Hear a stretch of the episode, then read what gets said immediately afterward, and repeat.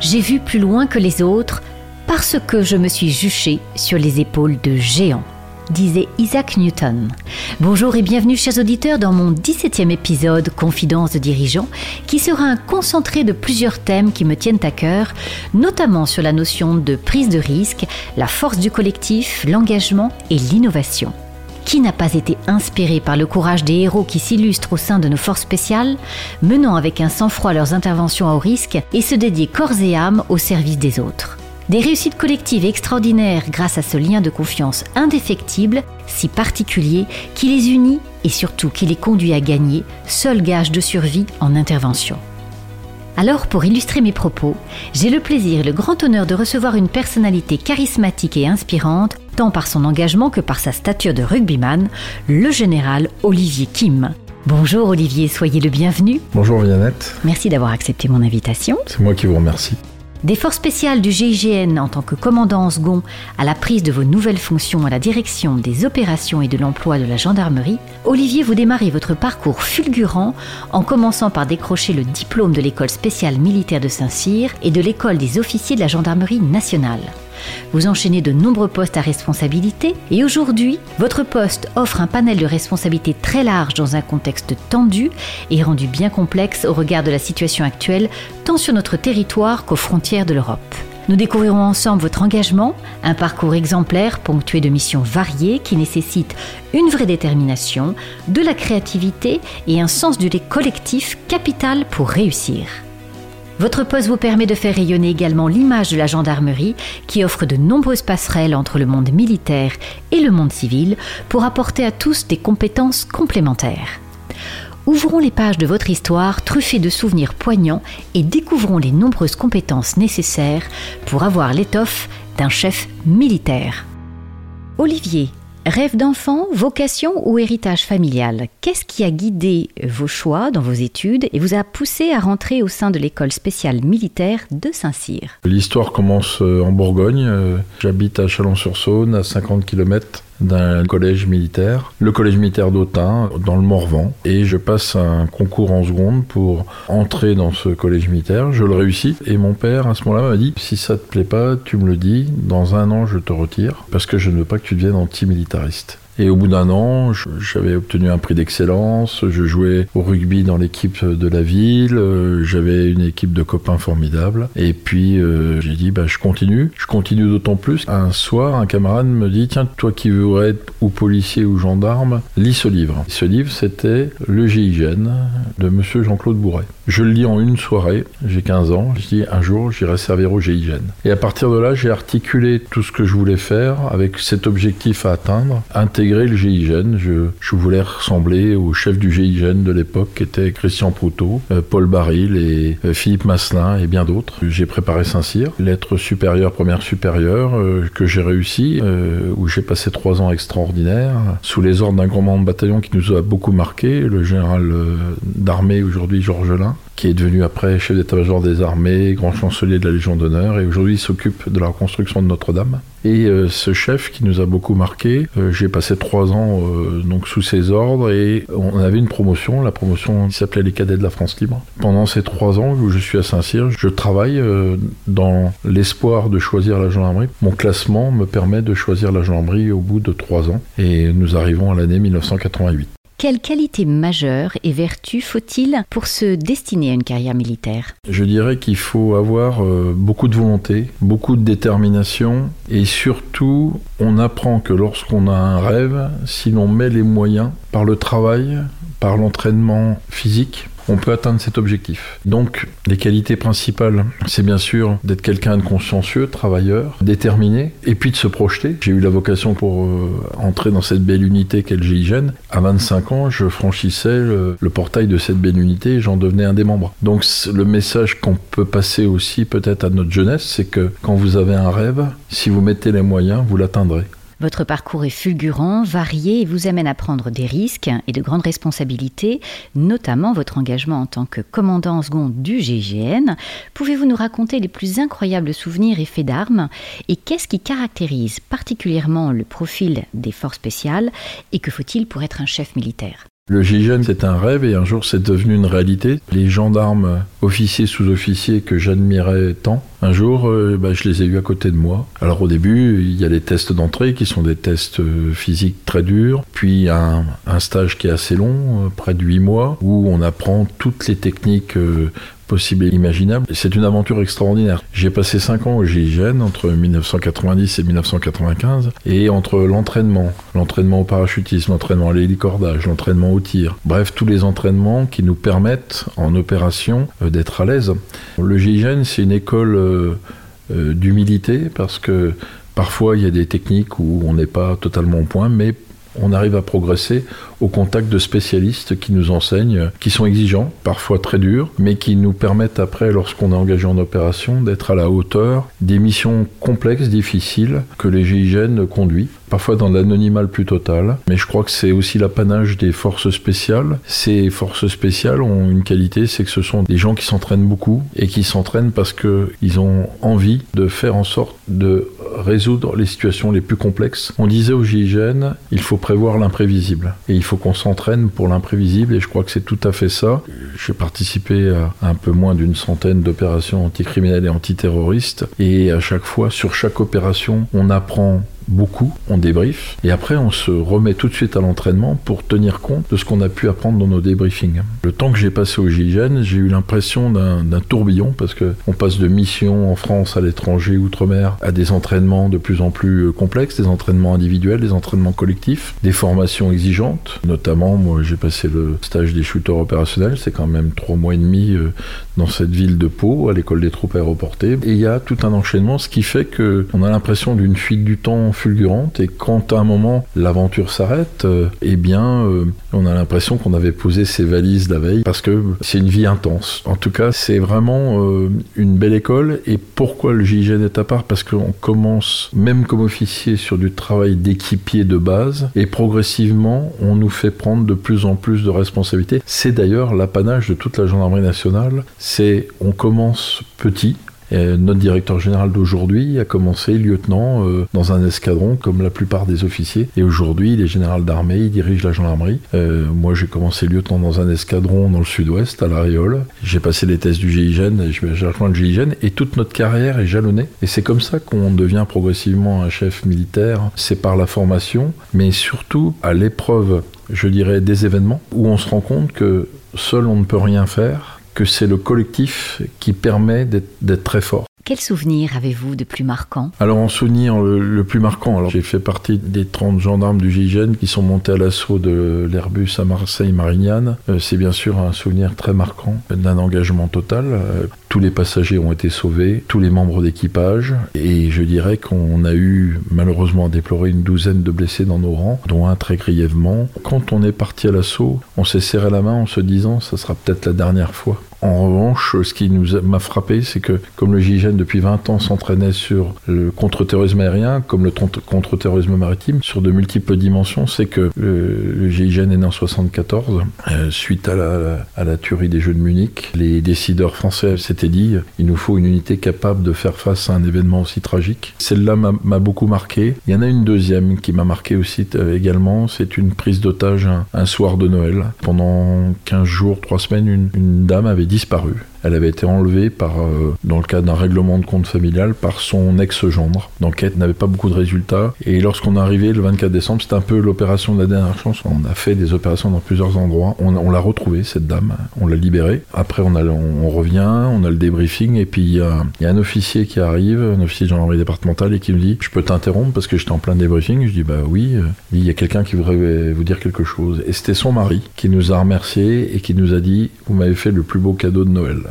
On était sans voix. Quand on est revenu d'ailleurs de l'opération, on était applaudi par les 80 enquêteurs de gendarmerie départementale dans la cour de la, de la caserne de gendarmerie. Donc c'est des moments forts en fait. Et je dirais sur un temps passé au GIGN, il y a tellement de bons souvenirs, tellement de moments forts pour les évoquer.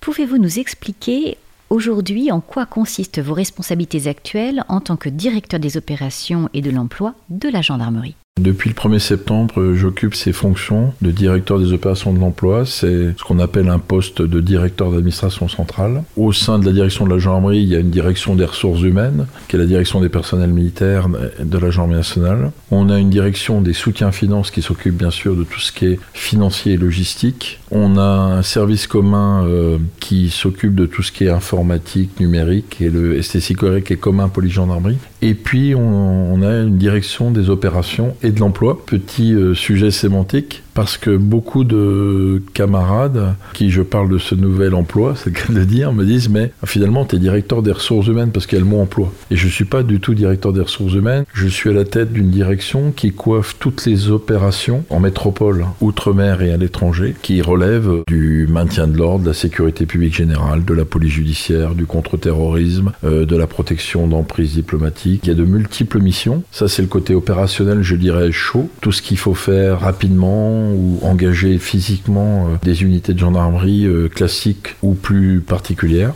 Et ensuite, euh, il y a le volet emploi des forces et au sens doctrine. Donc le directeur des opérations et de l'emploi coiffe les opérations et la doctrine de la gendarmerie, mais bien sûr sous la direction de notre directeur général qui me donne régulièrement des, des directives pour mettre en œuvre tout ce que je viens de vous citer. Et c'est un métier passionnant, c'est le métier où du mouvement perpétuel, toujours un événement, parce que l'événement il est pluriel, il est inattendu, et à chaque fois il faut apporter une réponse adaptée. Avez-vous dans l'armée la possibilité d'avoir une certaine liberté d'action, de créativité, de parole, ou faut-il rester et rentrer dans le rang? Alors bien sûr, au départ, on apprend quand on est jeune enfant de troupe comme je l'ai été, quand on est à Saint-Cyr, et encore aujourd'hui, qu'il y a un cadre. Mais, et c'est la caractéristique de la gendarmerie, c'est l'imagination et la créativité est au pouvoir. Bien sûr qu'on respecte des ordres, des directives, mais dans les intervalles d'opérations, etc., il y a une immense créativité. Notre directeur général, Christian Rodriguez, a vraiment axé sur l'inventivité. Pour lui, chaque gendarme peut être un inventeur en herbe. On a beaucoup travaillé sur la transformation de la gendarmerie. C'est même été un, des marqueurs de ce qu'il a appelé Jean de 2024. Et, moi, dans tous les postes que j'ai eus, et je le vois pour d'autres camarades, on a toujours pu faire preuve de créativité, c'est-à-dire même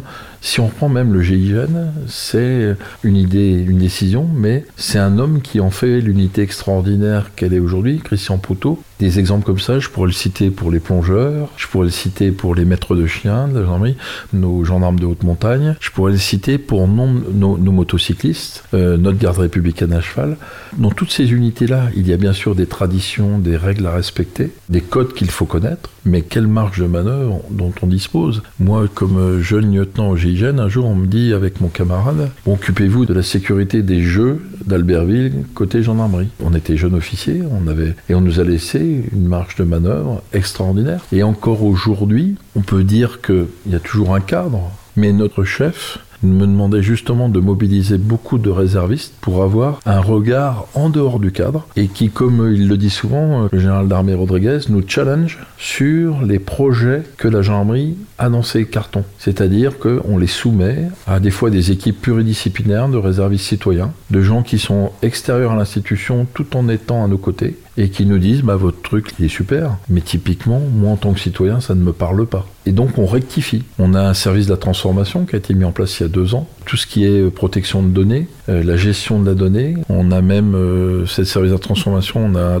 en son sein un docteur en intelligence artificielle qui fait en sorte aussi de regarder comment progressivement l'intelligence artificielle va amener d'autres choses on a une gendarmerie qui s'invente tous les jours, c'est celle du pôle judiciaire de la gendarmerie nationale à Pontoise, avec l'Institut de recherche criminelle de la gendarmerie et le service central du renseignement criminel. C'est la gendarmerie de l'an 2022, mais c'est celle aussi de l'an 2050. C'est-à-dire c'est des gens qui sont docteurs, qui ont des qualités extraordinaires, des compétences hors normes, et qui inventent la gendarmerie de demain. Alors, un exemple. On a été souvent euh, projeté sur, le, sur les lieux de terribles catastrophes. Et il y a souvent quelque chose qui est très difficile pour les familles, c'est le, le temps d'identification du membre qu'elles ont pu perdre dans une catastrophe aérienne. Et là, on a des gendarmes du laboratoire de l'Institut Recherche criminelle de la gendarmerie à Pontoise qui ont inventé un laboratoire qui est dans un camion pour identifier l'ADN sur le terrain. Cette invention a été brevetée, elle va être commercialisée euh, et elle est même utilisée sur des théâtres un peu complexes euh, comme l'Ukraine.